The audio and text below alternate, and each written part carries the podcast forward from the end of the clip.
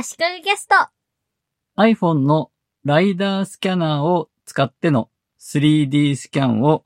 最近試しているところです。これまで対応している端末を持っていなかったので、試しようがなかったんですが、最近妻の iPhone を13 Pro Max に機種変したので、3D スキャンができるようになりました。妻は画面の大きさがそれまで使っていた端末と同じくらいあればいいと言ってたんですが、私が 3D スキャンをしたいということで、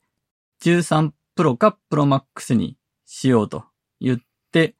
結局画面が大きい方の Pro Max にしました。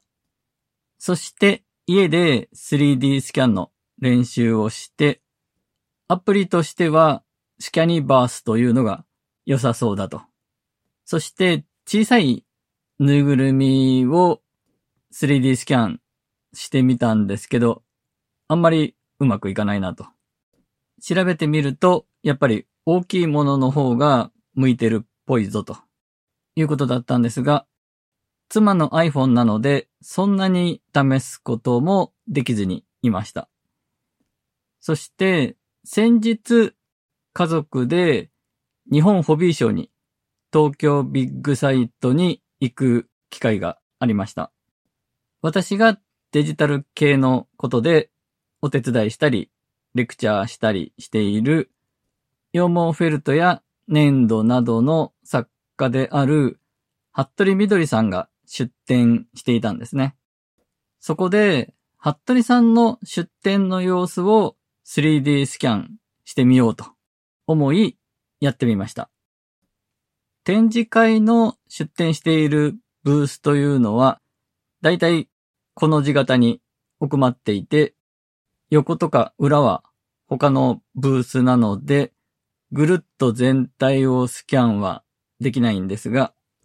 今回の服部さんのブースは独立していて、ぐるっと360度 3D スキャンすることができました。一つは正方形の台の上にジオラマっぽく羊毛フェルトの作品であったり、いろんな小物であったりが並んでいる作品をスキャンしました。もう一つは机と壁があって机の上に何か載ってると。壁にはポスターやカレンダーなどが貼ってあると。壁は自立していて表側も裏側も両方あってそれをぐるーっと360度 3D スキャンしました。やってみて、まず iPhone での 3D スキャンが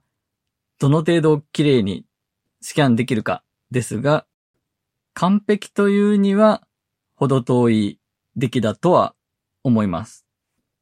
拡大してみると、あらは目立ちますが、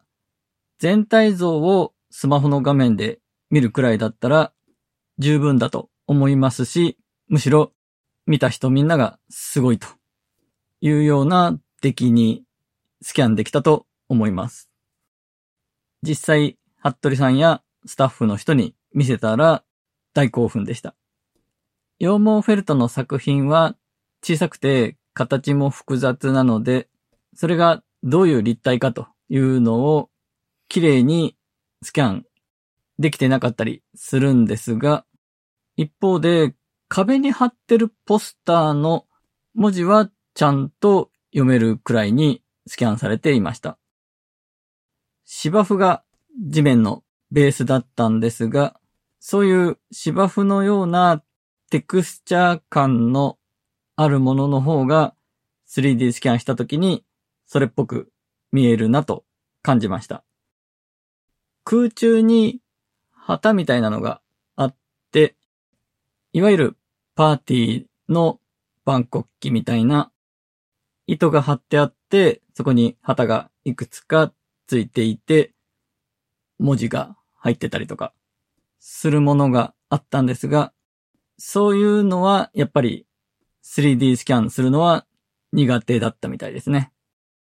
一応空中になんかあるなという程度にはスキャンされていたんですが、形がちゃんと認識されてなかったですね。スキャンするときにカメラで被写体を映したままぐるぐる周りを回ったりするんですが、そこでどれだけ丁寧に撮っていくかによっても変わるんだとは思います。カメラを上下左右に動かしつつぐるっと回っていくので、それなりに時間はかかるんですが、それでもせいぜい2、3分とかでこれだけのものが作れるというのは技術の進歩はすごいなと思いました。撮ってる様子はさすがに怪しいので、人のブースを勝手にささっと撮っちゃうというのは難しいと思います。ワンフェスというフィギュアとか立体造形物中心のイベントでは 3D スキャナーによるデジタル万引きが問題になっていて、無断で人の作品を 3D スキャンするというのはやはり良くないと思います。実際 iPhone のライダーセンサーでスキャニバースを使ってフィギュアを 3D スキャンしたところで、そのデータから 3D プリンターで出力して同じものが作れる精度は全くないとは思います。とはいえ、モラルの面からも勝手に 3D スキャンというのは控えた方がいいでしょうね。3D スキャンをして、じゃあそれをその後何に使えるのかというのも気になるところだと思います。まず、スキャニバースの場合、スキャニバースのサーバーにアップして、ウェブブラウザーから見られる共有リンクを作れます。パソコンからでもスマホからでも、ウェブブラウザ上で 3D スキャンした 3D データをぐるぐる回したり、拡大縮小したりして、みんなに見てもらうことができます。スケッチファブという 3D データをみんなが投稿して共有したり、販売したりできるサイトがあるんですが、そこにアップして共有することもできます。ぐるぐる回してみるだけでなく、スマホのカメラを使って AR でカメラで映している場所にその 3D データを配置することもできます。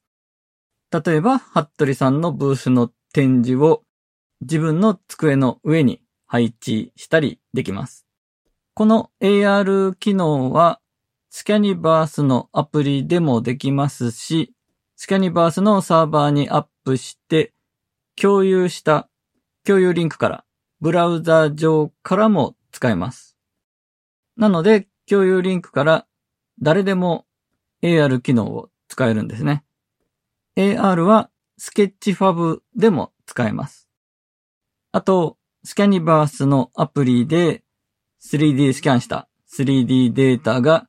ぐるぐる回る動画を簡単に作ることもできます。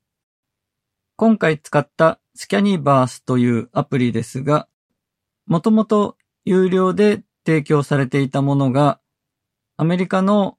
ナイアンティックが買収して無料で提供されるようになったそうです。ナイアンティックはポケモン GO で一躍日本で有名になりましたが、その前にイングレスという位置情報ゲームで話題になったところです。Google で Google Earth や Google マップの開発に関わった人が立ち上げた Google の社内ベンチャーだったのが Google から独立したんですかね。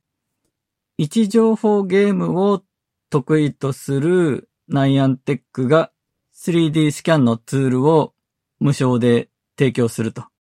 みんな地球上のものをどんどん 3D スキャンしてねというのは Google が Google アースのために 3D のツールのスケッチアップを買収して無料で提供するようになったというのと同じ構図ですよね。スキャニバースで 3D スキャンしたデータには位置情報を入れられるんですね。なのでみんながスキャニバースを使って位置情報付きの 3D データをどんどん共有していったらポケストップがどんどん 3D 化されるとか、3D の位置情報ゲームが楽しめるとか、位置情報と AR とか VR とか絡めた面白いことがいろいろできそうですよね。今回は以上です。